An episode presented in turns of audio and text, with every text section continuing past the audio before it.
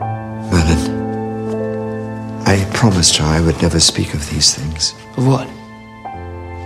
I've always treated you as my son. But that is not what you are. The man you are going to look for is your father.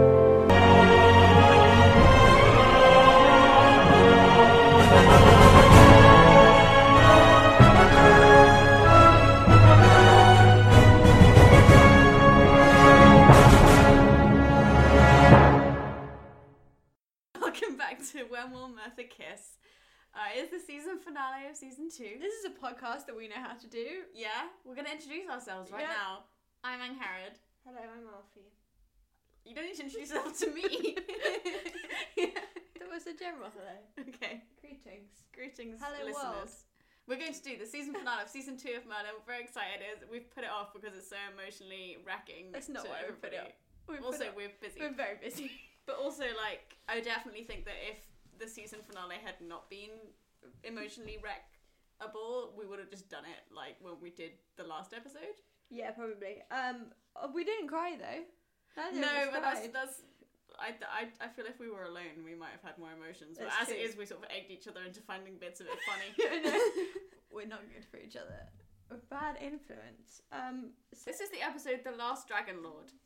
uh, yes, written by It doesn't matter who it was written by. Julian Jones. Um, Merlin's promise unleashes the great dragon's revenge on Camelot. When Merlin's magic proves ineffective, the only hope is to contact the last living dragon lord. But as Merlin and Arthur set out on their quest, Merlin's Merlin's mind is full of the shocking revelation Gaius has told him. Um, that's a that's a basically a log line rather than a summary. But Yeah. Okay. So it start, it picks up pretty much where episode twelve leaves off in that it starts and there is chaos. Yeah. Uh, everything's on fire. And the dragon's attacking. We like open on a scene of like fire and people running through the square, and the knight Arthur's like shouting orders to his knights. He seems to be vaguely a good leader. Um, and then we like cut to Gwen and Gaius, the people who should have a show together where they interact and actually have an effect on one another rather than just interacting for no reason. Um, and one of them mentions that it's the third night of this chaos happening. Uh, yeah. Also, I just just as a point, the dragon has spent two seasons being like, "We must protect Camelot. We must uphold Arthur as the king," and then he's like, "Fuck it, burn it all down," which is relatable, Relatable. but maybe not productive. Perhaps Yeah. maybe feels slightly counterproductive, um, given what he's been trying to do. Yeah. Yeah. Um, there's not a point where he's like, well, kill Uther, which would make more sense, and then Arthur will be king. Well, I think feel it's hard to get to Uther. To be fair, I feel um, that might, to an extent, be the dragon's point, like to get there. But he's Uther's remain, Uther remains inside Uther does entire not come out. Uther doesn't like. Uther does not even poke his head out the window. yeah, this is never mentioned, but Uther's a fucking coward. Oh, Um, 100% in this episode anyway. Yeah, Because Um, Uther's never consistently characterized. he's like uh, Quinn and Glee in that way. yeah, well, uh, he's like all characters in Glee in that way. Quinn particularly, I feel. Yes. Anyway, then we cut to Merlin and Arthur. Um, uh, they are kind of on the battlements while Arthur's sort of ar- ar- Ar- Arthur's ordering the knights about, and Merlin apologizes. He's like, "I'm sorry," and Arthur's like, "Well, you're not to blame, so it's fine." And we get a shot of like Merlin looking really ragged inside, like having a Merlin lot of emotions. Being 100% to blame for this situation. Yeah. in every conceivable way. Um, yeah. Uh, the tactics of the knights are to use. Uh, To use fire. yeah. so so- just, just a to- reminder, this is a dragon. Uh, the dragon breathes fire. So assumedly, like he can take being around a lot of fire. So they're like notching arrows into their crossbows and lighting them on fire. Uh, Leon's there, and a bunch of Yeah. French extras looking very intense, Very intense. about the whole uh, affair. about shooting uh, a dragon with fire, which it breathes. Yeah, yeah. So what happens is like the dragon And swoops it- down. And it then breathes fire. Yeah, they fire the arrows, which like hit the dragon, and maybe if they do, they just go out, or they don't hit the dragon at all, and then the dragon breathes back literally like over a thousand percent more fire back at them, and they Yeah. have to duck. and they have to duck. It and you like think, what are you doing? Baffling Just tactics. spray it with a hose, if anything. I don't know. That, how do you make a hose in medieval life? That's not a question for me. That's a question for Leon. anyway, then the credits play. Um, This is Game of Thrones. Yeah, um, the reason you can't sing the tune is because you made us skip the credits, which I was really sad about. it's do do do do. do. um, that's what the skip intro button is for on Netflix. yeah, but sometimes the intros are good. Anyway, then we are back inside with Gwen, who's shouting, "Oh, we've run out of clean water! I have to go get some clean water!" And Gaius is like, "Don't go out there!" And she just ignores him. She does. She So she goes like straight, yeah, she goes straight to the well and starts like pulling on some ropes. Uh, at this point, I got very distracted because I've in the since we last recorded started playing Dungeons and Dragons, and the last plot we did was very focused around a well, and I was like, this has happened to me, but obviously it hasn't happened to me. Okay, well that's a different issue. we can talk about your difficulty separating fiction and real life it's really hard. later. um, then like Arthur's yelling clear the square and like the dragon is approaching and he sees Gwen and like shouts her name. It's all very dramatic. Um, he like runs behind her. I don't know if she ever got the water. That's never made clear. She 100% did not ever get the water. She falls flat on her face, meaning that any water that she did get would have been lost. And also, she doesn't bring a bucket back in with her. Okay, thanks for that. Um, I was watching very carefully. yeah. Um, so the dragon sort of somehow hits Arthur into Gwen, and they both fall. At this point, Arthur sustains an injury, which he maintains for the rest of the episode. But it's never clear like what exactly the injury is. he's kind of, he's got like a cut on his shoulder. He's got something on his shoulder, but at some points, like he's wearing like a bandage all the way across his chest. This is a scene that's in a lot of like fan vids and stuff, so I feel it's very familiar. Like whenever he's like shirtless but bandaged, but like he has, he has, yeah, I know, but he has like blood on the front of it, which makes it seem like it was a through and through. But that would be But insane yeah, because but- he then goes off to do loads of physical activity and should be dead. Also, If it was a in through and on through. the when he gets, you can just see hit the cut on his armor is just on his on his arm. Um, in the in when he get, initially gets injured, there's nothing on his front. I don't think. yeah, well, I thought that the thing on the front was meant to be that he was hit in the back, and it somehow was like Oh. harsh enough to kind of His chainmail is ripped on his arm. but uh, we, we can't see his back. It's fine. It's dark. Anyway, um, Merlin like runs after them, and as soon as it seems that they've been fought, like knocked to the floor, he enchants a spear and throws it at the dragon, and it has absolutely no effect. And the dragon says, "Ha ha ha! You think your petty magic could hurt Harm me?"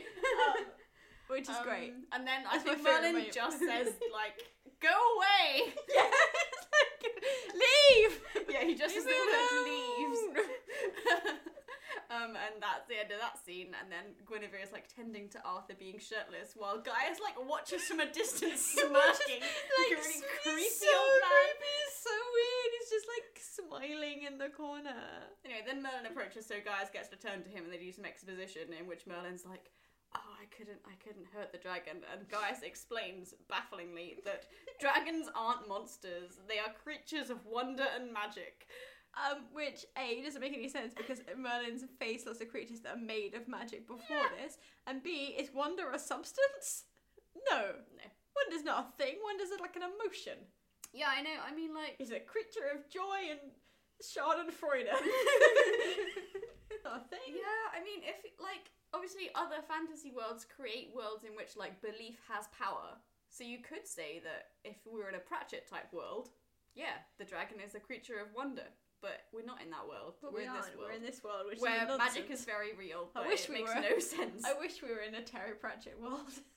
Okay, then it's the next day, and Arthur is standing in front of Uther, the coward who has no idea what's happening in his own kingdom, listing all the things that have happened, which are like we have like X number of men have died, X number of women have died, X number of people are missing, presumed dead. Um, most of the fires are out now, but like a lot of stuff's been destroyed. Um, there's a strange man standing next to Uther with a beard who like looks really significant because his beard is so like fuck off. And I wrote this down. I was like, who is he? When's he gonna come into the plot? He Never. doesn't. No. Like, Such a good beard. yeah. And he's like dressed like an advisor, so he looks like he's gonna be like a new um Geoffrey, but he's not. Um And you, Geoffrey. Oh, if only. um Uther's like, what should we do? And Gaius says, We need a dragon lord. And then Gaius and Uther have an argument about dragon lords for a bit. In which it becomes very, very clear that this is yet another form of genocide that Gaius has just sat there and gone, well, Yeah, yeah, what yeah. are we going to do about And then Gaius is like, well, actually, there are rumours that there was a man called uh, Balinor who escaped and is living in Cenred's kingdom. And we later find out that Gaius doesn't know that Merlin doesn't know who his father is. So At this point, Gaius thinks he's telling Merlin in front of everybody he knows, in front of the king, that his father is still alive and where he is, and that Gaius knew this the whole time. And has not ever mentioned this at any Yeah, other he doesn't glance at Merlin at this point, he just does it. Just does And then later they have a Straight up. discussion about how Merlin didn't know that that's what was happening. yeah. So It's a that's- really weird move by Gaius. that's, that's a really to great not have moment. mention that at any point, and then not to like even like glance at Merlin while doing it. Also, um, we learn at this we learn during this juncture that Cenred uh, no longer has a treaty with them, so that's become voided at some point. Yeah, that might have been a plot point that I forgot. But then they say, "Oh well, you know, we are at war with Cenred, so we can't go into his kingdom." Um, I don't remember this happening. Yeah, I don't know what's happening, but ha- this, these things change all the time in Merlin, so I guess true. that's fine. Very Uh. Arthur's like, "Oh, I'll just go alone then, and they'll be fine." And Arthur, Uther orders him not to go, and Arthur literally just sighs.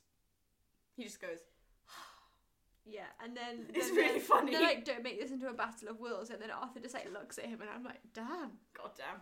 And it's like he's like very kingly, and then he just stomps off. And he's like, "I'm gonna do it." Yeah, he also um he like leaves the room calling Merlin's name, and he'd earlier been like, "I'll go alone, it's fine," and I'm like, "Uh, "That's but with not, but that's with not Merlin, what you're announcing, is it?" I'll go alone, but with Merlin is a very common Arthur. Yeah, I know. It's just a very. I shall sweet, go into the wilderness by myself with Merlin. Um, it is a very strong, sweet, established relationship thing that continues to happen, and I love it every time. yeah, it's, no, it's good. Um, then Gaius and Merlin have a chat about the history and the nature of the Dragon Lords and how they're like similar to magic, but like not apparently the same as magic. But Uther killed them all anyway. Um, and how Gaius helped Balinor escape. And then he, but then Gaius says, like, apparently up to this point he just assumed Merlin knew what he was on about. Says, "You've never heard the name Balinor," and Merlin's like, "No." Nope. And then Gaius is like, well, Balinor went to live in a village called Ealdor. And uh, that he met a woman there and she let him in, even though, uh, you know, Uther was hunting him. And we get this backstory, and Merlin's like, wow, my mum was really brave and I never knew this. And Gaius is like, well, I promise never to tell you. Um, but Balinor is your father. And then Merlin, like, cries a bit. It's pretty good. Um, and says twice, I have a, like, I had a right to know. Which you did. It was very good. Um, also, I have a couple of questions. One, did Gaius get to know Hunith through Balinor, or did Gaius send Balinor to Hunith? That's so interesting. I And- don't know. If the latter, how did Gaius know Hunith? Did Hunith used to work in Camelot as like a scullery maid? Did Gaius grow up near Ealdor? Never explained. Is it not explained in episode one? No, they just say like they're like old friends. Oh, okay. There's no like Yeah, then I guess probably he met Hunith through Balinor, maybe? maybe. That would require like a period of interaction between the two of them while Balinor lived a relatively peaceful life, I guess. Yeah. it just seems really Which weird. seems We're like, that he was Balinor- hiding. Yeah, Balinor and like- Hunith are having a kind of hidden. Well, they're in a different kingdom, to be fair. Like honeymoon phase, and Gaius is still living in helping out a genocide, and they're just writing letters to each other. Yeah. Oh, allow the rest of your brethren to be killed today. Lovely. the, the wheat crop is looking very good. um, anyway, who knows what their relationship was like. Um, but I have written in brackets, which we can sort of discuss later, versus Merlin's I had a right to know about my parentage and where I came from. Is this what he believes about Arthur? Later, Later. I can't remember. I can't remember. Um, I Does do this think... change what he thinks about Arthur? And like how he should be dealing with the things he knows about Arthur's birth in any way? I don't know, we'll keep I an don't eye out think for he- it. Yeah, I don't think he knows much yet. Hunith's decision to send Merlin um, to Camelot, where he does magic all the time, seems inconsistent with her refusal to tell him who his father is. Um, maybe, I- but I guess his father is in a completely different place. Um, Right, but she's like, he's like, Gaius literally says Gaius it's knows. because it's dangerous. And I'm like, well, how is that any more dangerous than anything else that Merlin is doing, like on a day to day well, to be fair, we don't know. Oh, actually, we do know because Hunith's letter does say like, "Oh, I fear for Merlin living in a small town, so I've sent him to Camelot." Send him to Camelot. Maybe she assumes that like everything's fine now, like twenty years have passed and it's over. I Although the decision making, Hunith is a lovely woman, Yeah, but her decision making seems odd. yeah, it does. These things can't all make sense. Otherwise, none of these people would ever have met if they were all logical actors. yeah, that's true. That's true. Anyway, then it's the next day, and Merlin's like packing up a horse about to leave, and Gaius turns up, and Merlin immediately apologizes, which is like, you don't have to apologize. You did have a right to know, like, baffling. It's like, I'm sorry for like yelling at you. Well, so, you know, they think that they might die, I guess. Everybody's close to death at this point, so you might as well just apologize and be nice to each other. Um, Arthur turns up about to get on his own horse and says of his injury, it's just a scratch. Which obviously I can't hear without imagining the knight from Monty Yeah. Python and the Holy Grail anymore. It seems insane that you would allow someone literally wearing armor to say it's just a scratch I post know. Monty Python. It's like when they say all these other things, like with great power comes great responsibility, and like all this Yeah, other yeah. nonsense, and you're like, these know, writers, like the writers exist in the 21st century, you guys. Have they ever consumed any other pop culture? no, they only read Malory, and then they wrote this. They haven't read Malory. they read the Wikipedia article about Malory, and then they wrote this. Uh, Gaius tells Merlin, like, Gaius is such a bad influence, not to tell Arthur who Balinor is, um, like, in relation to Merlin, like, not to tell him he's his father, because, quote, Uther would view the son of a dragon lord with deep suspicion. And haven't, haven't, hasn't Arthur grown enough to, we assume, like, not tell Uther everything that happens? Like, literally, Oh, like, 100%. a day ago, he just sighed in Uther's face when Uther tried to order him to do something and just left. He's just not doing anything Uther's ordering him to do. Why would he tell him There any of like this? yeah, and there are like like a bunch of moments Yeah. where yeah, where Merlin almost tells him anyway. Yeah, yeah, yeah. Like That's so frustrating to watch. they're very frustrating to watch, especially as you know that you're about to be frustrated for three more seasons if you're rewatching. um, but Gaius has no concept of what's going on and should stop giving advice. It's my hot take. One hundred percent agree. gonna bring back my hot take that like Gaius should die and like the arc of this episode should have been possibly well my two points are possibly this episode should have been two episodes it, a lot of plot happens in this episode we're gonna talk about a lot of stuff like and it should have been two episodes but possibly the I person didn't, mm, okay. I think there are bits where like it just speeds up so much that you could have had like some moments could have been the climax of an episode and they're not they're just like a thing that had to be rushed through so we can get to the end Yeah, I guess. Yeah. anyway possibly like you know let Gaius die Just let him die. just let him die He looks like he's about to die all the time. Well, Colin looked like he was about to die this entire episode, which Yeah, was that's really true. distressing for me. Colin Um, looked actively i- unwell. Yeah, yeah, This but whole like, but he episode. was properly doing the like, you know, you've ro- worried yourself to the point where you're Yeah, yeah. unwell, not like It was clearly not like a acting and cold. makeup. Yeah, I don't it was think. so I don't good, think. though. I don't think Colin was no, sick. No, no, no, but, no, no. um, but it didn't come across that way. It came across specifically as what was happening to Yeah. Merlin, which is that he was so worried that he's made himself like vulnerable and unwell. Um, then they arrive in Senared's kingdom. There's some establishing shots of the you know nature, but it looks exactly like Camelot. So it requires Arthur to say, "Now we're in Cenred's kingdom, Senared's kingdom." Um, they enter a tavern which is full of uproarious laughter and then turns to silence when they enter. This is something that gets rushed through. I again think this could have been longer, and there could have been more jokes. There could have been more jokes. Like the whole the whole tavern were just like laughing uproariously, and they just completely fall silent when Arthur and Merlin enter. And this is never explained, like why, like they would like it's just a trope, and they've just used it for no reason. Yeah, no, no, no. But there's never any like. There's no reason for them to. There's never re- a reason established for them to not suspect foreigners or strangers. Um, or, or to maybe even just like immediately know that it's like Arthur Pendragon. Yeah, yeah, yeah. I mean, some people like Balor seems to know eventually when we meet him that that is Arthur Pendragon, but like how? Who knows? Um, Arthur then says extremely awkwardly, "Greetings," which was honestly really funny. Well done. Bradley. Well done, he Bradley. did have some very good lines in this, and the sigh. I'm never The gonna sigh- stop the sigh was the sigh. The sigh was so good. Um, Arthur uh, says to the guy who serves them beer, like, he'll pay handsomely for knowledge of Balinor, and the guy's like. So then Arthur and Merlin are sharing a room in bed. Um, they undress. Well, I mean, Arthur undresses as per. Uh, he's co- you know his chest is covered in a bandage. Um, and he's immediately like upset that Merlin has been clearly upset and off all through the day because he, and you know because uh, Merlin's found out that his dad's been alive this whole time and just Gaius knew about it, which is Yeah. distressing. And Arthur like hits every beat of the classic Arthur "I'm really worried about you" thing, which is like explicitly, "What's wrong with you?" um, a very barbed version of I care deeply about you, which is it pains me to admit it, but I do enjoy your surly retorts. In fact, it's probably your only redeemable feature. Um, he continues, uh, there are loads of servants who can serve. So few are capable of making a complete prat of themselves. Um, And then he's just trying to desperately get Merlin so- to admit that they'd be pals if. uh, yeah, if and, and like Merlin refuses to respond to either of these, so he just flips to full emotional sincerity, which is it's something. Tell me, all right? I know I'm a prince, so we can't be friends. But if I wasn't a prince, and Merlin cuts in immediately, what? Because he's fucking desperate for this relationship to go somewhere. He's like, what? What if you What? want a prince? What if you want a prince? What would happen if you want a prince? And Arthur says, well, then I think we'd probably get on. I'd like to say as a side note that in some areas, get on does mean um, get off. yeah. Although potentially not in medieval England. Well, this isn't medieval England. no, that's very. I mean, that's very true. That's undeniable.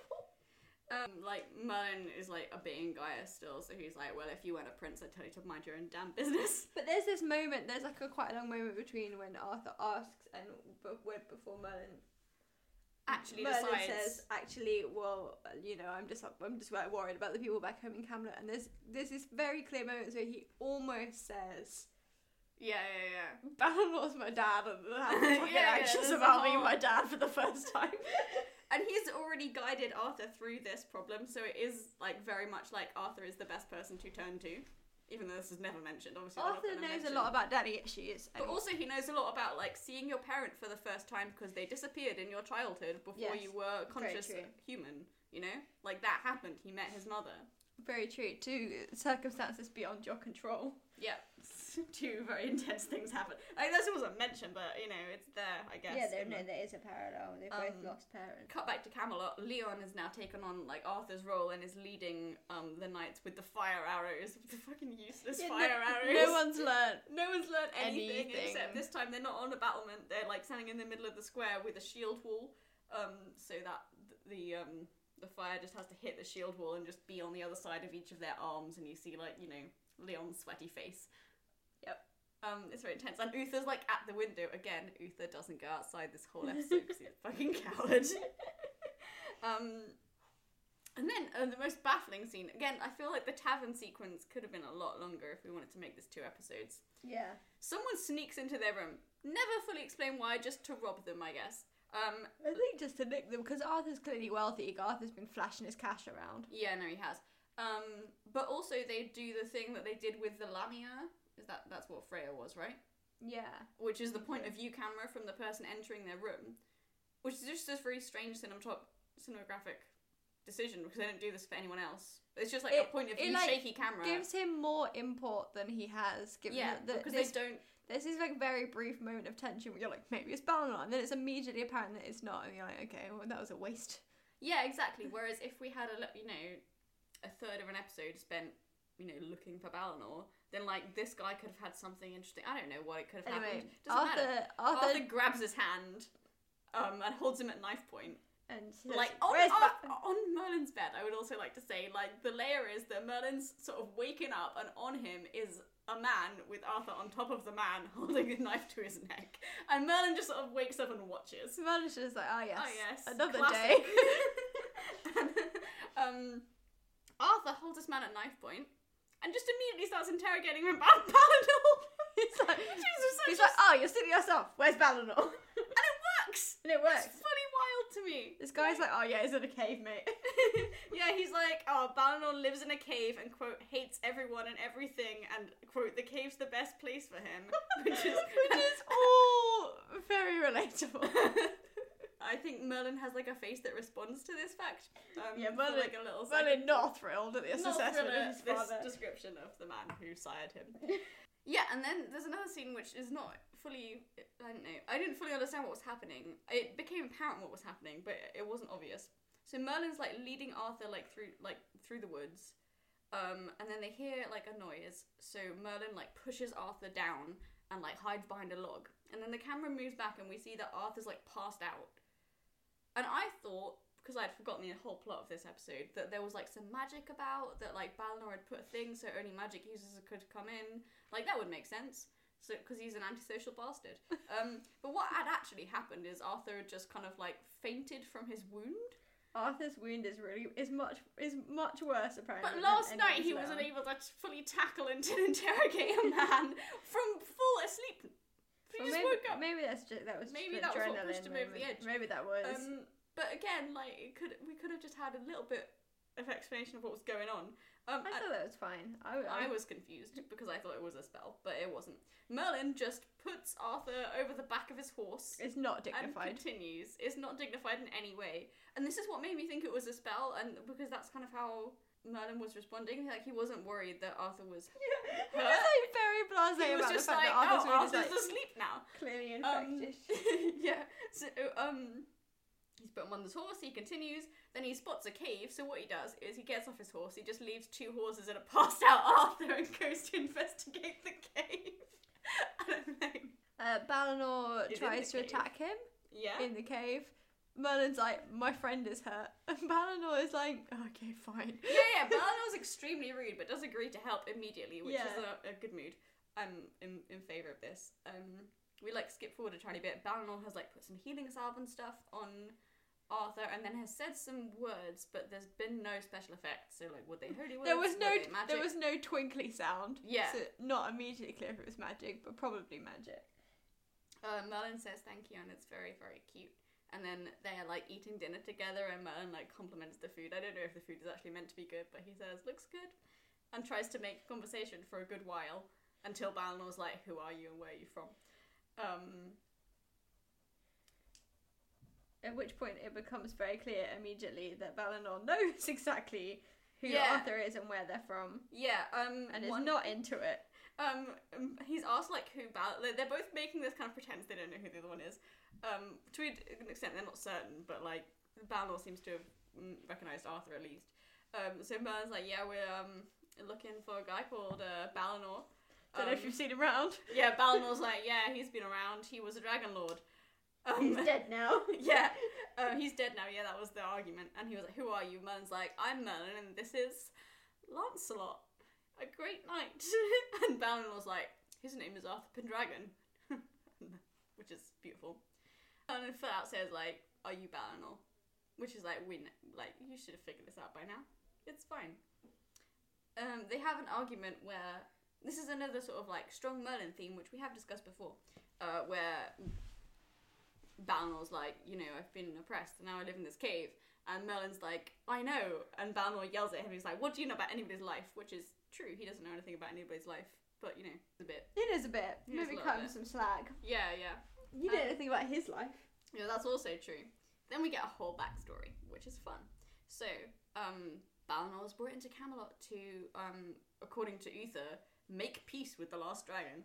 It seems like a very stupid move to believe this is the case. Yeah, I know. I know. Um, it does make you question him, like and his judgment. Yeah. Yeah. Um, so he apparently believed this, and uh, Kilgharrah apparently believed this. Um, and Uther managed to like chain up Kilgharrah. I don't know how because I feel like you have to be a very stupid dragon lord to kind of be like stay in this cave and do all those things before realizing it's a trap. but yeah. it- that's never fully explained. Bal- that's just Balinor's story. Then he goes to live in Ealdor. He finds a woman, a good woman. He did not give a name at any point. Uh, no. Um, Uther, um, like, even though he was no longer living in Uther's kingdom, Uther still sent people after Balinor, um, and so Balinor decided he had to leave his good woman in Ealdor, um, and he, he's like, well, the dragon, I completely understand where the dragon's coming for, whi- from, which, I mean, same, because, you know, he was the last of his kind and the last of his king and ev- kin, and every single one of them has died, just like me, woe is me, and uh, suggests that they quote let Camelot fall. Um, Merlin like nearly tells him what's been going down and who he is, and then Arthur, But just half awake and just says like Merlin's name twice, In his sleep. which is very sweet because they apparently just dream of each other. They do dream of each other. Um, um, you mean, or I mean, there are so like weird ways that I would like to vaguely read Arthur, and not all of them align. But like, is he like listening and being like, Merlin, maybe don't mention this because Gaius told you, you know? No, I don't think. I think he is legitimately like feverish. Yeah, no, that is true. But it is good that he just He's dreams dreaming of Merlin. Merlin. That's just a fact. That's just straight. That's- That's that's not even subtext. That's just the text. I'm just adding bits. Um, then we wake up in the morning and another great Bradley delivery of "I feel great." Do you know what? This is really the role that Bradley was made to play. I know. I can't believe that. Like we didn't just continue with like the Knight's Tales. They should have just let him carry on forever. Yeah, I know. He can still play Arthur now. Yeah, yeah, still he's not young. even old. Yeah, no, and like a lot of Arthur stories in medieval literature happen when Arthur's a bit older anyway, um, and it's his knights who are having adventures, and he's just sort of chilling, Yeah. advising them and like sending them help or whatever. So absolutely, Bradley come back and play another hilarious, like reckless version of It's Arthur, so funny. which is how he appears in Legend. So it's all fine. Yeah. All good. Um, what's happening when Arthur emerges from the cave is Balinor is standing looking at a tree. And apparently he's been there for some time, and Merlin's just sitting across, like, a little ways away, watching him Yeah. watch a tree. Ten meters away, watching him watch a tree. Um, which is never, again, explained. I think it's just Balinor's watching a tree because he's like in touch with nature and stuff. Is he though? Merlin's just sad. Yeah, that's also true. Um, and Arthur's just like, what kind of man is he? And Merlin says, I don't know. I thought he would be something more, which is a harsh, sad time. Which is very sad, but a valuable lesson It's to learn about your parents. It's such a shame that these boys couldn't explicitly bond over being disappointed by their fathers, because that's a way one can bond with almost anyone. with most people. that's a classic way of, uh, you know, getting someone to become closer to you and, you know, expose your emotions. Anyway, then we move back to Camelot. Uh, Gwen's like overlooking the destruction of Camelot, which is the Camelot with like some bad CGI smoke coming out of it. Um, she's like standing on the battlements, and Gaius comes to talk to her.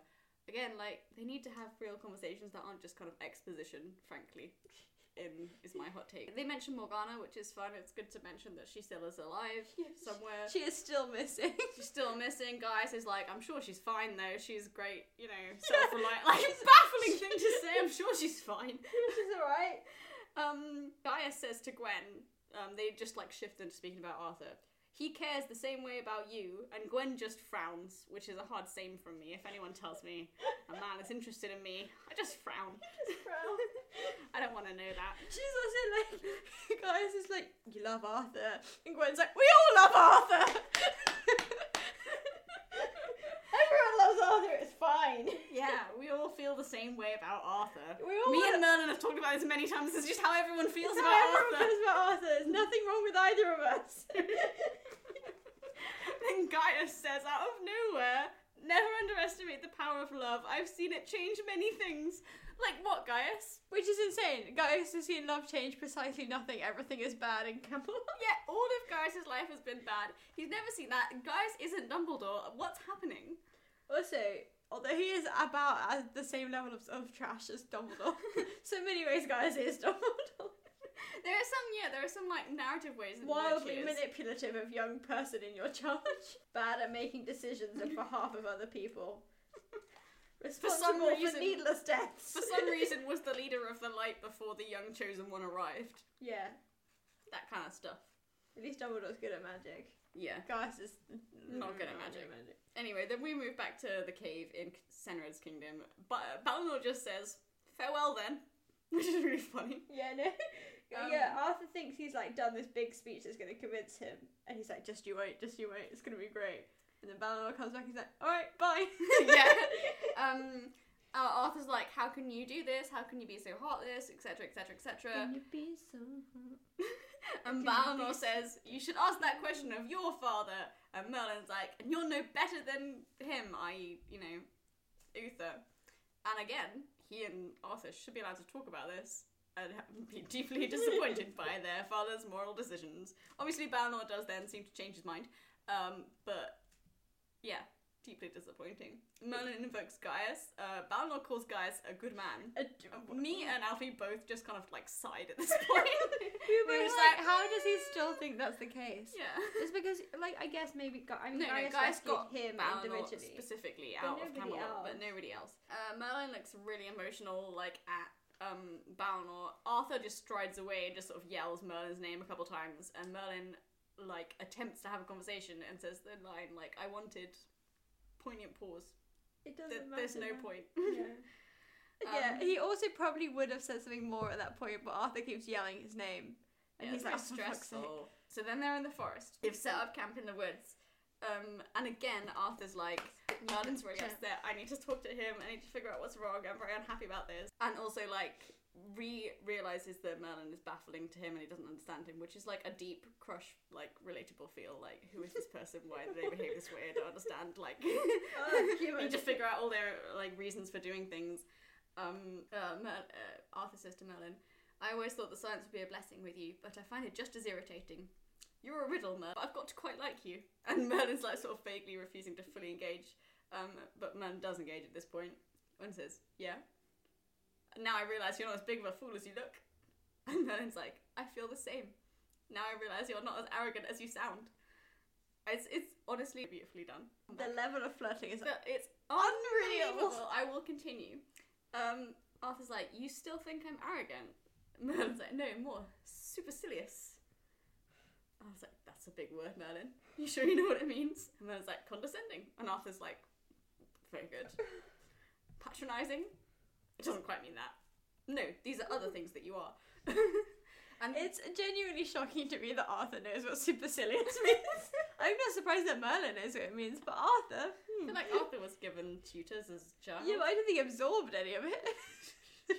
I want to just, as a side note, mention one of the things that many people have noticed about Supernatural is that every time Dean and Castiel, I haven't watched Supernatural or talked about it in many years, so this is something that was mentioned in like 2015 maybe. yeah. was that every time Dean and last time we Castiel had like a conversation, it would be explicitly interrupted. Like it would never come to a natural conclusion. It would always be interrupted by either a monster appearing or Sam appearing or someone else appearing in, in front of whom Dean would refuse to mention his emotions. So both of them stop talking. And people have kind of observed that the writers actually don't know how to finish these conversations, arguably without like They're making out. yeah, basically. And Or this have feels some a tiny kind of bit, a tiny bit like that. That there is no way for this scene to have ended without a significant development in that relationship, Yeah. and so they don't want therefore they have to interrupt it because otherwise they can't keep in the state of perpetual limbo in which Arthur's a dum dum and um, Merlin's keeping secrets and like nothing ever develops, nothing ever moves forward, which is very stressful. And then another thing happened. This is this is the bit where I'm like, this should have been two episodes. This should have been the finale. This this should be the end of this episode. So, and Arthur is hearing Arthur is hearing is Balinor catching up with them. A great time. At this point, I realised for the first time, Balinor's Irish. Another. Yet another Celtic. you don't get true magic if you're English. yeah, I know. I mean, Merlin's an aberration. no, but they cast Colin when they knew he was Irish, and That's then they true. then after that they asked him if he would do an English accent because two Irish main characters, too much. Too many. That's explicitly the reason. That was just in the backstage stuff. Yeah, too many. We have said it before, but it is a crazy thing to, To just, to to say say. or to think. It is baffling, absolutely okay to baffling. have two Irish people. It actually makes They've also sense. got more than that because Gawain is. Uh, uh, co- uh, uh, thingy he plays Gawain is also. Yeah, that's quite late in the game. But it, I mean, it does to an extent make more sense if you have all the magic people be like pagan Britons. Yeah. Like in some sense, that like is the old religion, whatever. And then you can either say that you know, I don't know what you've decided that Arthur and his people are like either the Romans or the Anglo Saxons. I don't know. Um, but like it makes sense. It makes sense. Just let them all be Irish and Welsh. Yeah. It's fine. Then there's another kind of like hidden information, almost like, again, ca- calling to mind this kind of Sedgwick, like, hiding things is a closet and then like starting to I Can't express. believe you're bringing up. This is all I think about. all I think about is queer theory now. um, One of us went back to university. yeah, well, they don't teach any theory at my university course. I'm really unhappy about it, so I'm just forcing Merlin and Balinor are collecting firewood. Um, and Merlin's like, this wood is too wet, and, Mal- and Balinor's like, we'll make it light. And then it's like, uh, is he magical? Are they going to talk about magic? Yeah, this is like frisson in yeah. the air where they're like, oh, yeah, I can do fire spells too. yeah. the one spell I Merlin can, yeah, do yeah, the only one. um, then they discuss the old religion for some reason. Um, and Balinor says that the old religion like can't be learnt, either it's part of you or it isn't. This is a very interesting thing to talk about in terms of like once a culture has been kind of really pushed down to some point, how far can you feel connected to it? And if there are people who still exist who had the full cultural upbringing, what's your relationship to those people? And this exists across the world in many cultures. It exists in like Wales with like people who whose families explicitly decided to stop speaking Welsh. This is something that this is the only part I can speak to as a Welsh person. Um, of like, and now I'm relearning Welsh, but I will never have that as my mother tongue. What is that? And what if that was a religion? I have no experience with religion or any wider culture. But it is an interesting conversation, and just, it's, really interesting because it does touch on all these things which matter. and then just doesn't deal it, with it. it just doesn't do with anything with them. But it is interesting. And um, do we think that we do think that the the answer to is the old religion a part of Merlin or isn't it?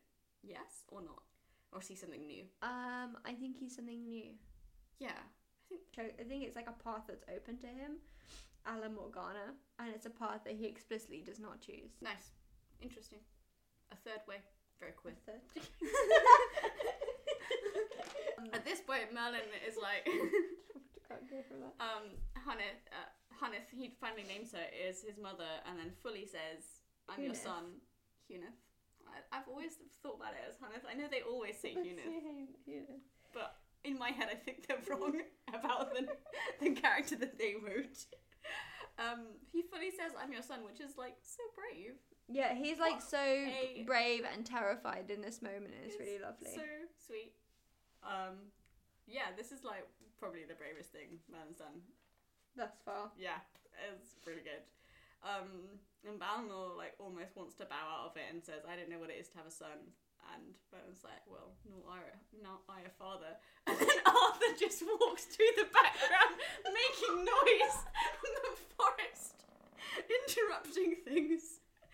And I'm like, like this is another. Can Arthur hear? Does he know what's happening? Does Arthur has Arthur like picked up on this to some extent? That like there's something going on that he's not aware of. That these conversations are happening. It's really hard to tell. Um, Arthur, after Arthur has kind of wandered away, Merlin asks Balinor not to mention to Arthur that they're father and son. Um, and then they make like significant, meaningful eye contact, which means that Over they've the come to an accord. yeah. Um, And Merlin, Mer- like Merlin's face is like he's so happy, and he has this like he keeps having this like kind of like surprised, like unbelieving, like baffled almost like m- flashes of like hope and happiness So over his unhappy. face, yeah, Um, so we which is devastating. we skip a little bit of time and then it's night and Balinor's sitting by the fire whittling things, Arthur's asleep and they keep having, yeah, these kind of moments where they're trying to figure out their relationship. Um, uh, they are discussing, like, you know, Balinor's decisions and Merlin's like, well, you know, why didn't you ever come back? Because it was too dangerous um, and I'd have to go back on the run again. And Merlin was like, well, why didn't you, you know, why you could have come back and we could have come with you? And Balinor's like, well, you know, what kind of life would that be? At which point, Alfie was like, they're literally peasants. like, They're not, it's peasant. not like he was taking him away from like anything other than abject poverty in either like an open field or abject poverty in a cave. Like neither are Yeah, good. also, Balinor doesn't have to live in a cave. He's chosen to live in a cave, but that's not the Also, only Balinor's life. cave seems like quite nice. Yeah, it's, it's alright. It's a pretty good Especially cave. compared to some of the weird hovels we've been in in, Yeah. in the villages. Like, it is just a, a different kind of enclosure with the same things in it. So it probably would have been fine. He looks like he's been eating well. He does look like he's been eating well. That is true. Um, Merlin suggests that after this is all over, they go back to Ealdor. Um, Do you know what this reminds me of? mm, Do you know what I'm gonna say? I don't know what you're gonna Oh, say. It's when Sirius in Harry Oh, Potter yes. says, Oh. "You can come and live with me." Mm. Wouldn't that would be good? And Harry's like, "I would love that. I would love that so much." And they never get to have. Mm. The thing that makes that moment worse, and to an extent this moment, is that a 13 year old boy, Harry, is just so willing to do that because he's had such a terrible life so oh, far. Oh yeah, hundred Like some stranger comes out of nowhere who's been in prison for, for 13 years and is like, Do you want to live with me? And Harry's like, Yes, I would love that. I would love that. yeah, obviously it's like Harry's a teenage boy who's had like literally no affection in his formative years and is a severely abused child. Whereas Merlin, obviously this is a really awful thing that's happened with his father, but his mother did love him and he Yeah. has grown up in like a house. yeah, and he's actually not suggesting that he go off and live with Balinor, he's suggesting that Balinor come back and see Hunith. Yeah, exactly. Which is a more sensible to do. But it remind that like that like Mm. almost It's very, Reminded it's me of- very close to of Sirius. HP. Also, Balinor does have like long hair and a beard. Yeah, so also there is that. Balinor does look quite like what I always imagine Sirius post Azkaban to look like. Yes. Um, was like, oh, she won't recognise me. Um, and then they sort of leave that in the air, I guess. Um, and Merlin starts asking about what it is to be a Dragon Lord. Uh, Balinor tells him that it's passed down to father to son, and you won't know if you have the power until you face your first dragon. Now, there are a couple of things I vaguely wanted to say about this. I'm It's- not into the father son. a bit, yeah, no, well, that's patriarchy. That's nonsense. Um, but also, like, Merlin has faced his first dragon. In the first episode, like, he hears a dragon calling him in his brain. At what point, like, Merlin then sort of doubts if he could be a dragon? Like, like at what point is it in doubt that he's a dragon lord? yeah. Right, like like obviously the the powers we find out later don't kick in until Balinor is dead, but like Then we find out there are extra powers. but like he But at this point, I was like, clearly yeah, has this explains to everything that's happened thus far. Like, yeah. and then Balinor says, "Good night, son," and, and Merlin says, "Good night, father." and he's so happy. He's So happy. Are you so nervous about saying it? Oh, it's done very well. from Sirius on the train, and he says to the Dursleys, "Oh my, my godfather, he's just escaped from prison." and it's so good. It's like, oh. And then Merlin wakes up, and in front of him is a little whittled dragon, which is very emotional. And then Arthur jumps on Merlin and puts his hand over his mouth, which is very exciting. There's, then a lot of action shots happen, but they're very fast. There's only one night. This is the, the just a lot, right? No, I think there's more than one because Arthur goes off and There fights maybe is two, but someone else. I think there's not many. Merlin wildly fails to fight um this one night. Doesn't use his magic until, it's sig- until Balinor stabbed. already been stabbed through the heart trying to save his life. Much too late. Yeah. At Yeah. no point is Balinor like, "What the fuck were you doing before?" Well, no, I feel like that would be a mean thing to do if you think you might die. that would be a mean thing to do, but it would be my instinctive reaction. um, uh, Balinor, to be fair, has chosen, shown himself not to be a mean person. he's not mean. He's like, just grumpy. yeah, very, very grumpy. Uh, Merlin and Balinor have this very fast conversation where Balinor gives him some advice about being a Dragon Lord, um, and says that he believes that you will make me proud. It's really emotional. Yeah, Colin does a great job, Colin is as really good. per. though. Colin, honestly. yeah, Colin has a very like specific crying face that I think like really like messes me up. Yeah, yeah. Um, at this point, I wrote down, what does Arthur think is happening? Because they're just like, the, the camera's so close to Merlin and Balinor, and like, Merlin's like cradling Balinor, Balinor in his lap, um, and like crying over him. To be fair, I do realise, like, uh, a second after writing this, that Arthur apparently has been fighting a different knight and has only just come back. Yeah. Um, but still finds Merlin cradling Balinor sobbing. Which I guess could be like about Camelot, but like, I think, yeah, I think if you don't believe that Arthur knows, then you can choose to read it as he's like, this is a Merlin. We Arthur knows that Merlin is like an emotional person who gets upset about stuff. But doesn't understand why. Just innately doesn't understand. Yeah, but it's like anything that happens. what a mystery. Yeah. um, and and you know, and now Camelot is doomed. yeah, but but getting to that level of emotion immediately after one person is stabbed about Camelot, which is quite far away, I think is a leap. I don't know, with it, but also they've been tense and like s Yeah. upset and for so long that like Yeah. this is maybe this is just the thing that pushes you him over the edge. Yeah. Um. Oh, Arthur gets kind of annoyed and like throws his sword down.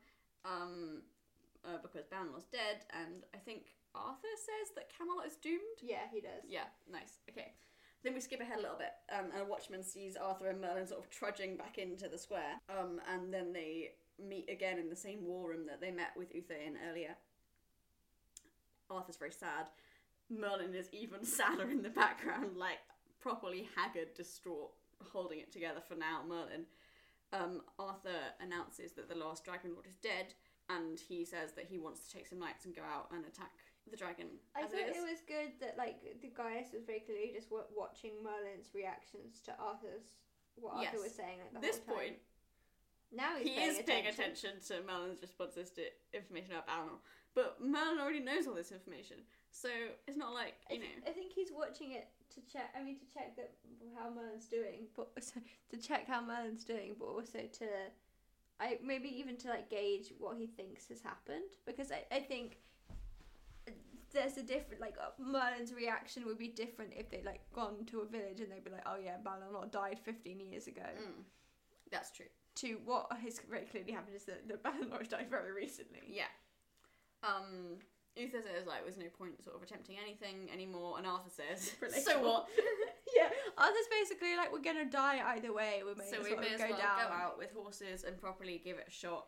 Leon stands next to Uther and just looks Looks off camera off- like like to his like 10 11 o'clock but in like just quite like high up into the Up middle into the- distance. into like where you might imagine the corner of the roof He's not looking is. at Arthur. He's not looking at Uther. it's he's not, not, clear what at the this is camera. i think he's meant to be being inspired But it's insane. not. It looks like it looks like there's like a production assistant doing something vaguely amusing Yeah. or like interesting in or the like, back, yeah and, and he's Rupert like, doesn't think that this is the real take yeah, that like that like he thinks like, this is a run through so he's just sort of standing there Rupert's just like watching whatever's going on off camera.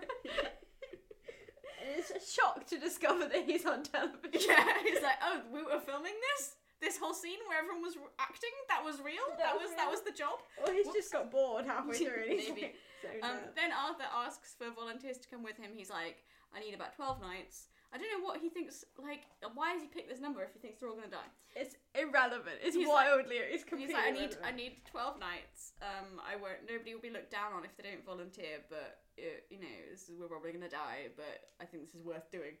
Um, I do admire these speeches of Arthur, but I don't agree. I don't think any of this stuff is worth doing. if you do think you're gonna die, that seems like a bad move. Just run for it, innit? Yeah, exactly. Just leave. If Camelot's doomed, Camelot's doomed. But you can live in a different kingdom. There's more than one. Yeah, there's other places to live. Um, Go and live in that cave that you've visited. Go live in a cave. It'll No, be fine. Balinor's fine. Um, What yeah, that's up for grabs. Was fine until you interfered, Arthur. yeah. Uh, so Leon stands up and goes to stand with him, and all the French extras look very inspired. They look great. I mean, the like, French extras are killing it this year, this episode. like, uh, like, the faces they pulled when they first pulled the like crossbows at the beginning were a bit weird, but this was pretty good. Um, Merlin looks extremely distressed. He clearly knows he's also going to be coming. Um, so. Um, and then the camera pans back and they've made a circle around Arthur, you guys. like the round table, But not with a table. But not with this with people. Yeah. And then I was trying to think if there was a significance to 12. I was like, are there 12 knights? And then I was like, there's no. twelve disciples. Yeah, that's what I then thought. Is that there no, all the texts have different number of knights in them, but what has 12 consistently is Jesus. Jesus. But I don't think that was what they were trying to pull on, but okay. But that is the Okay, most famous number of twelve followers. It is, isn't it? Then we uh, cut to Merlin crying in his room, which is really relatable. um, and he has this conversation with Gaius where he like doubts that he is a dragon lord because he threw that spear earlier and it didn't work. And Gaius reveals that the powers only pass from father to son um, when the father has died, which would be very useful information to have had earlier. yeah, But sure. but fine. And then Merlin asks like, "Do you think I can do it?" And Gaius is like, "Maybe." Gaius, is like we'll see, I guess.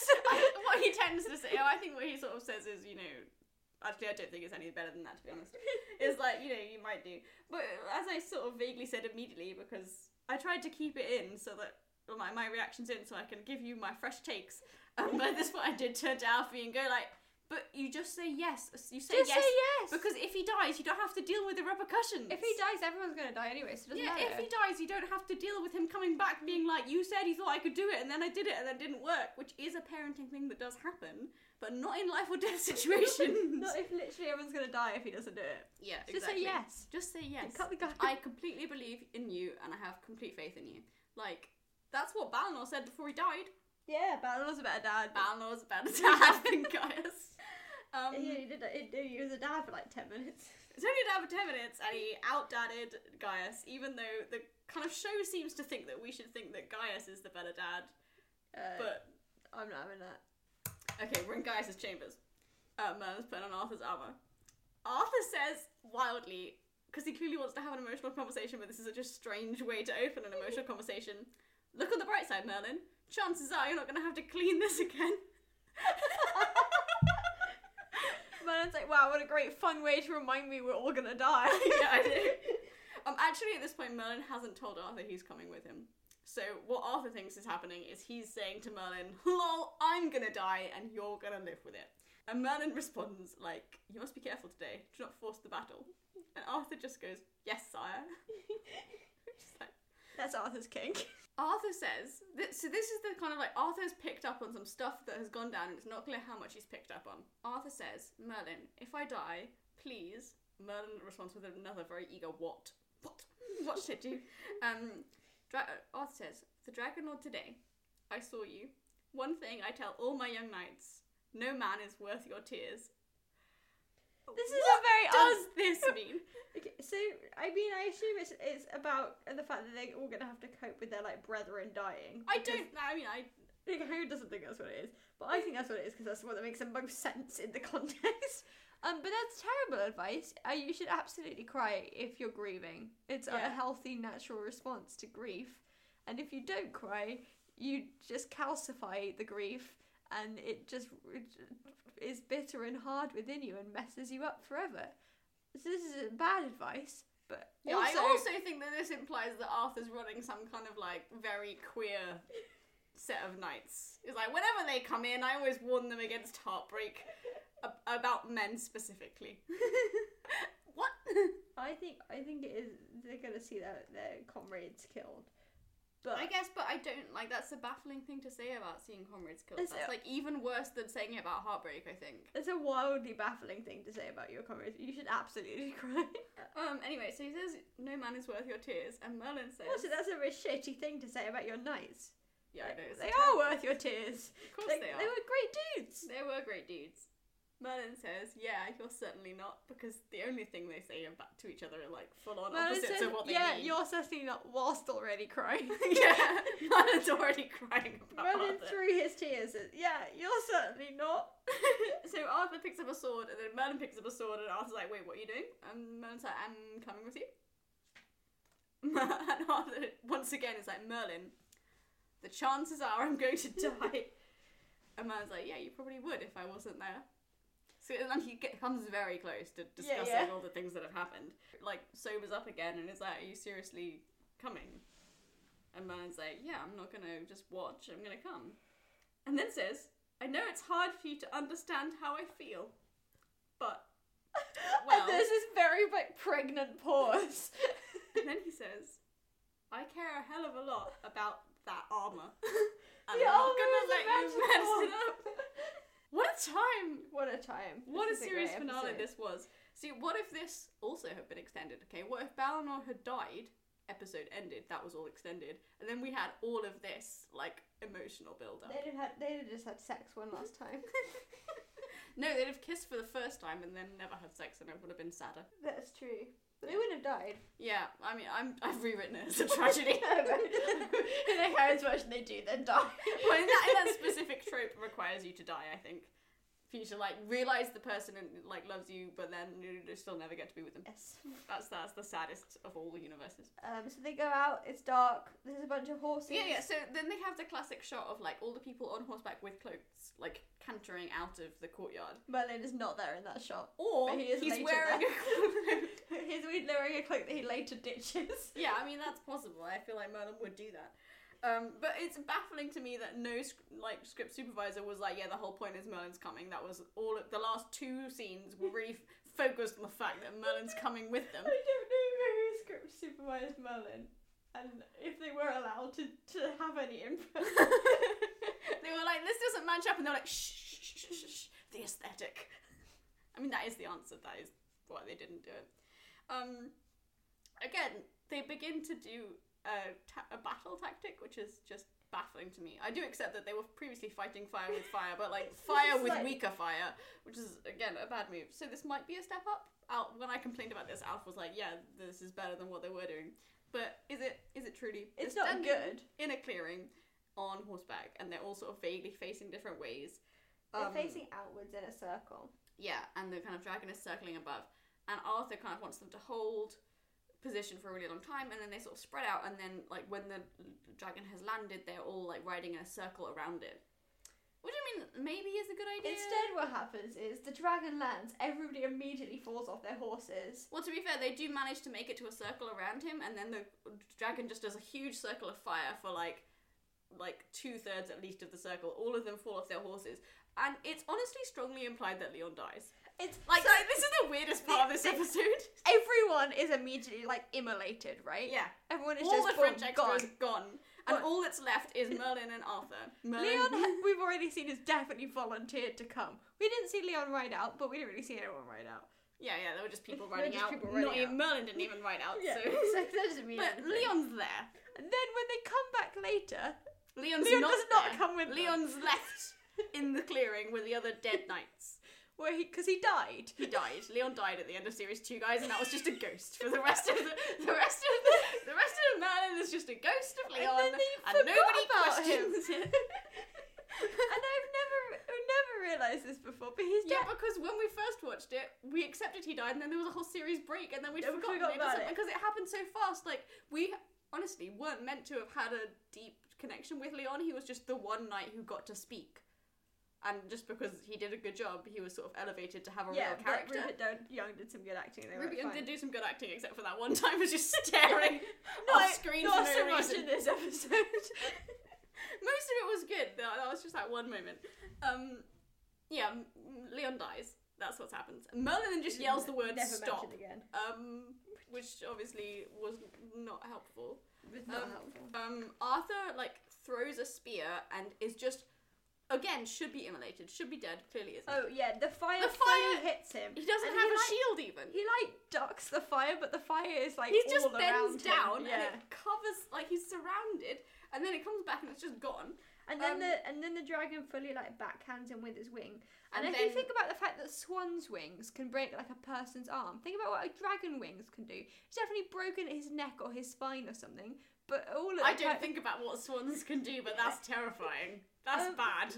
uh, Sorry, go on. And and nothing happens. He gets knocked out, but that is it. He doesn't get knocked out for very long as well. He's this is the knocked other out thing. for about five minutes. As per, I think it's just like, and again, if we hashtag Arthur knows, what happens is he just gets hit and just refuses to get up until I was gonna Merlin's done. Arthur should be dead twice. Or we should address the fact that Arthur has superhuman Yeah. powers. Or the fact that Arthur was born of magic, arguably more interestingly, the fact that Arthur was born of magic means Mm. that he's like resilient in some way. Obviously, that's not ever addressed. And we, they could have addressed that. That They would have could been have great. addressed that, and that would have been, that like, would have been really helpful for the interesting. plot. Yeah, and then they would have. They could have had better action sequences. I would mean, they did made have sense that insane he, action like- sequences. Didn't die all of the time. Anyway, as soon as Arthur passes out, Merlin starts hearing Balinor's voice. Yeah, Which there's nobody- a flash, there's a nobody flashback. I don't think it's a flashback Oh, I though, thought it was because a this is this is new information. Like he hasn't been told this before. This is new advice as to how to be a dragon lord. Oh, I thought it was a flashback, but No, you're right. Cause no, you're it's right. all Because new later information. Merlin says to Gaius, "I he was there with me." Yeah. I thought it was more metaphorical than it was. No, no, I think this is legitimately true, and again brings into question what the old religion is, what it believes, what happens after death. Um, was that really Igraine? You know, all these questions. I have so many questions, you guys. so many questions. Please send me an email and tell me if you figured out the answer to any single one of any of these questions. We don't know. I will be eternally grateful. Um, Balinor says to Merlin that of him and Kilgharrah, you're both the last of your kind, you're Dragon Lord, he's the dragon. Quote, your soul and his are brothers. Very Harry Potter. Very, matchy. Matchy ones, all that stuff. Um, um, that's what happens in Harry Potter. I know that's what, I know that's what happens in Harry Potter. It just sounded ridiculous when you said it that. um, and then Balinor says when he speaks, uh, you when you speak, he must obey, which isn't how brothers work. Uh, anyone with a brother. Uh, anyone with a brother is uh, intimately aware that they don't just do what you tell them because you're siblings. because your souls are brothers. yeah. Um, not happen. Anyway, then Merlin yells some dragon language because he's been told that he has it inside him all along, all that sort of nonsense. He did have it. He did have it inside him all along.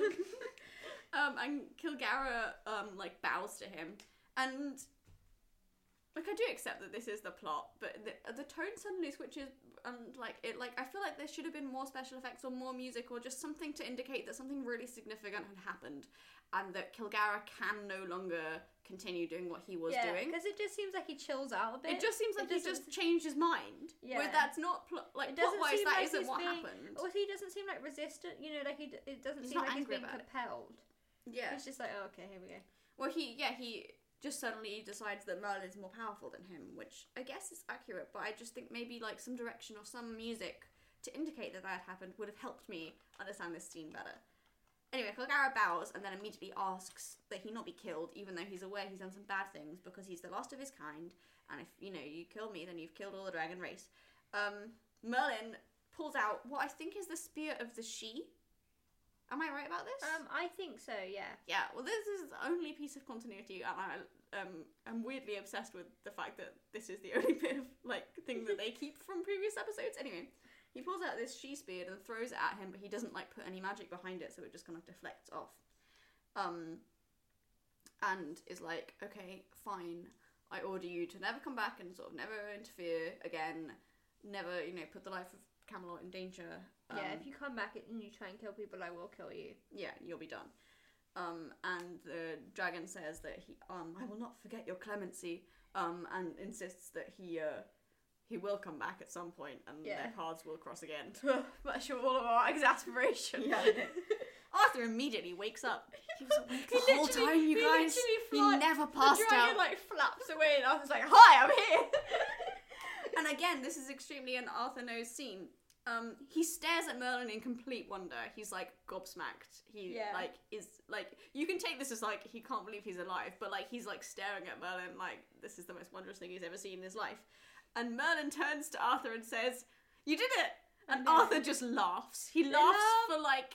20 whole seconds because that's insane and Arthur knows and he's like I can't believe that that's how we're gonna pitch this I know. Arthur didn't even. Arthur like stabbed its leg.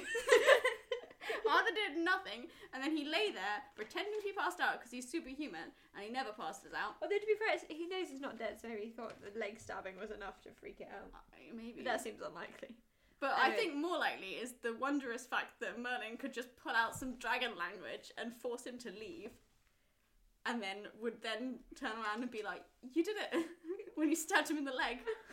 just laughed. It was great. I loved it. They love each other so much. They do. Merlin and Arthur walk back into Camelot. Uther is watching from a window because he's a coward. Um, and this is the point where I screamed, Leon's dead. yeah, Leon does not come with them. Leon's not there. Leon's dead. The king he was killed by the dragon at the end of season two. Whoever's doing season three, four, and five is a ghost or someone else. Looks very Leon's much like twin Leon. brother. Some weird retcon thing happened, or like someone played with the fabric of time. We just don't know about it. Um, Gwen and Gaius emerge into the courtyard, and Alf says, "Alf said two unwanted presences." I didn't want that. I mean, which is honestly true because I do think that the last shot of this episode should have been Merlin and Arthur, and it wasn't. Um, Didn't need all this extra we didn't need the extra kind of wrapping up, which is that Also, like if anyone's gonna come down, Uther should come down. for God's sake, What a terrible, what a terrible mistake. dad. I mean, And it should have been Uther and Gaius, and there should have been like a dad thing. yeah, I know. Um, I mean, like, Not that I don't love Gwen because I do, but but in terms of like imagery, yeah. Also, yeah, we can discuss Gwen in a hot second. I think. Um, but yeah, Gwen hugs Arthur. Gaius hugs uh, Merlin. They get a hug each, and then Merlin's like, "Oh, I, I each." heard my dad with me. Uh, you know, he was with me." And uh, Gaius is like, "He will always be with you." But I don't understand, like, to what you extent Gaius really understands what Merlin is trying to convey to him. yeah, I don't know if he just means it in the way that people say that about like when people die and they're like, well, they'll always be with you because you'll always remember them. That like the stuff they taught you. Yeah, because Gaius then is like, oh, and I'll always be there for you as well. Um, but I don't think I don't. I it's really hard. Or Gaius is saying, yeah, that's how your religion works, mate. Like that's what happens. They just come back every now and again. I'm gonna be hanging around you forever. you never get rid of me.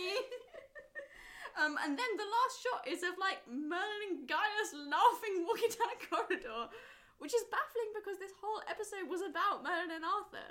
yeah. Anyway, that's the end, and then it's like Merlin will return.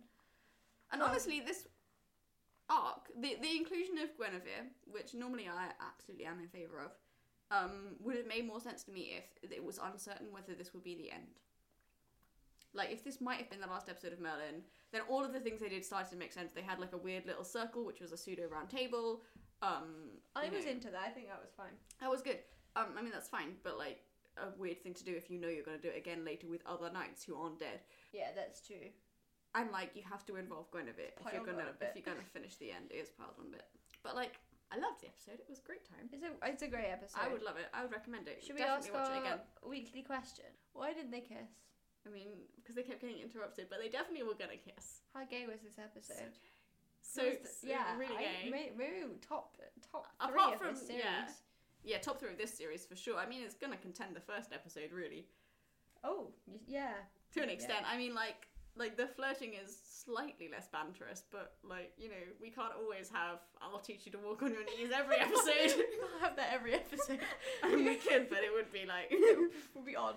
Um, uh, do you guys slash Uther think uh, they're in love?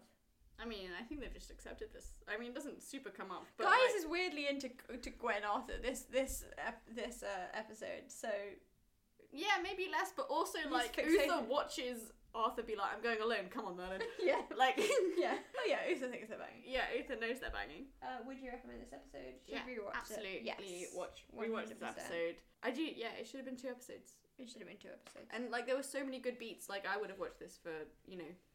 Yeah, you've no, you've convinced me. Thank, thank. Cool. Uh, should we do like some themes and then some fanfic? Yeah. So yeah, let's talk about Gwen for a hot second. Normally, Gwen is the heart of an episode because she like adds a moral core. Gwen doesn't really do anything in this episode. She doesn't do that this episode, which means that I was slightly more like baffled by her presence. Yeah. But normally I'm fully like, yeah, Gwen's there making them do right her, things. her relationship with Arthur wasn't particularly interesting. She doesn't really talk No, to there's no- Merlin about anything. And like she talks to Gaius, but again, she should be talking to Gaius about moral shit, and she doesn't. Like Yeah. she talks to Gaius a lot, and I would watch them have discussions in which she's a better moral person than him because she is. she is. But they never have any of those conversations, and I'm really sad about it. No. If you know any fic where she fully calls out Gaius, She's please email me. You just stood, she, yeah, in the same way that she does about her dad later with us. Um. They should have talked more about their daddy issues. Oh, 100%.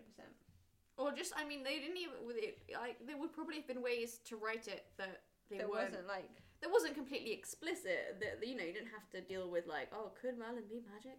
But like, if Arthur doesn't understand how Dragon Lords work, because nobody understands how Dragon Lords work, then it's to an extent fine to be like, oh yeah, I think this guy's my dad. without yeah without being like without assuming. Yeah. Also like. Yeah, I just feel like their level of trust is there. Yeah, it's there. That even if Merlin wouldn't necessarily be like, I'm magic, that he would be able to have that conversation. I would have loved an an Igraine like invoking. Yeah. even if like it didn't lead to a full conversation but just like like this also happened to me. I thought that she was beyond my reach for my whole life and then i got five minutes with her and then she disappeared again. Yeah. and i can never have her back and i'm really upset by this. Um and i guess a morgana kind of parenthood thing i would have liked at some point to go into obviously morgana wasn't in this episode. It was nice that she was invoked that she was like mentioned a lot.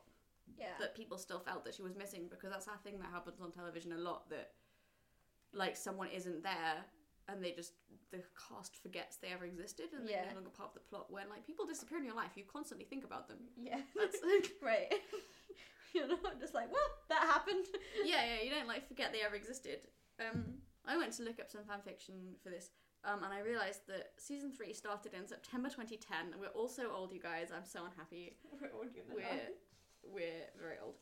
Um, um, but luckily, fandom at this time was like very like like to an extent accessible. If you've never like looked at LiveJournal because you're young, it's a bit weird. But like this was an era, especially in Merlin, where they did a lot of like f- like well, awards and people were nominated for things and people all, like made a lot of lists and collated them in places so I can hopefully put some links to some of that sort of stuff somewhere on the social media. This is when drastically redefining protocol and in Want of a Wife and Crown of Summer Court and all these things, you know, like were winning awards. Um, Which we've all mentioned before. yeah, the hiatus fic, fic that explicitly turned up on the archive during the hiatus between season two and season three include The Student Prince and Lord Drake's Bequest. Excellent. So basically, this is peak time. This was like peak Merlin, and that's because this episode is just so fucking stellar. We had you know, a good start. We had a good end of season two. The other hiatus fix that I decided to mention were one called All is Semblative, which is uh, Cinderella Merlin style. Somehow not AU or crack. Uther throws three balls to try and find Arthur a wife, or so he says. Merlin has some issues with this. Um, and the title's from Twelfth Night, my favourite Shakespeare play. Um, I like don't remember anything that happens in this fic, but I almost definitely read it. Like this seems really familiar to me. Do you agree? It seems really familiar to both of us, but neither of us can remember anything about it. I'm really excited to reread it. Apparently, there's some gender bedding that happens, which is, you know, my shit. Um, shit. I also deeply remember this one, which is another hiatus fic called Love, Toast, and Post-it Notes. I do remember this one. um, which the summary is it was love at first sight and Merlin knew it. When it came to the flat, that was. Merlin wasn't anything like as clear about the man he was going to have to live with. What do you remember about this? I do remember being very cute. Yeah, that's what I remember. And there's some stuff about university. It's a very cute university fic, I think. Um, I also have two hashtag Arthur knows fics from general points in the uh, arc because I feel there's a bit very big mood of this episode. So all the colours in disguise. Summary: Arthur knows. Arthur knows that Merlin knows that Arthur knows. They don't talk about it. They don't need to. I would disagree and I would say that they do need to talk about it. about it. Um, but there's different types of fan fiction. Some fan fiction is like veering away from the plot, and some of it is like justifying the plot, but with your Yes. with additions, which is what that was I do I think is doing. And the other one is called Everything Always. Summary: Arthur discovers Merlin's magic, but no matter how hard he tries, he can't tell him that he knows. Even when he starts having nightmares about Merlin's death, I've definitely read this. It's emotional. I've also read this. Yeah, what a time. Um, then there's some Balinor fic. So we're gonna read some Balinor fic and then we're gonna tweet it out if we think it's good.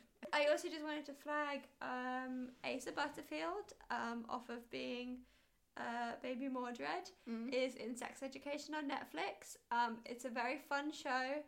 I didn't realize he was in sex education. Yeah, he's in Sex Education. It's, it's very fun. He's in it. Um, I know a bunch of people who've spoken to him in a work capacity about that show, and they all said he was very charming and very nice, which is a nice thing to hear about ex Merlin cast members. Yeah.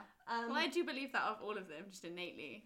I would be deeply shocked also if feel any like bad stories came out with child actors, it's always a bit risky, isn't Oh, it? that is fair. That is fair. Um, and then Tom Hopper, who plays Percival, who hasn't come in yet, but um, will, uh, is in Umbrella Academy, uh, playing number one, uh, and that is a flawed, a deeply flawed show, but it's also a lot of fun. Um, and you kind of, and he's Stress. very, he's very good in it. He plays a large buff man, nice. which always what happens. Excellent. Um, thank you so much for listening to now two seasons of When Will Merthur Kiss. Uh, When Will Merthur Kiss will return Well, yeah, at some point. at some point. Um, but thank you so much for listening. If you have literally any thoughts, contact us on email at whenwillmerthurkiss at gmail.com, uh, on Instagram at whenwillmerthurkiss, or on Twitter at whenmerthurkiss. Um, Yeah, just give us a shout. We'll be around. Yeah, we won't we won't abandon any of these accounts. We will just continue noticing them, even if we're not producing content on them. We'll be there, We'll be there, watching, waiting. listening for uh, Merlin to return, or at least for Bradley to return to playing Arthur. Honestly, that's Yeah. that's what I'm hanging on for. That's the, the long play. Cool. Thanks so much. Bye. The Dragon Lord today. I saw you.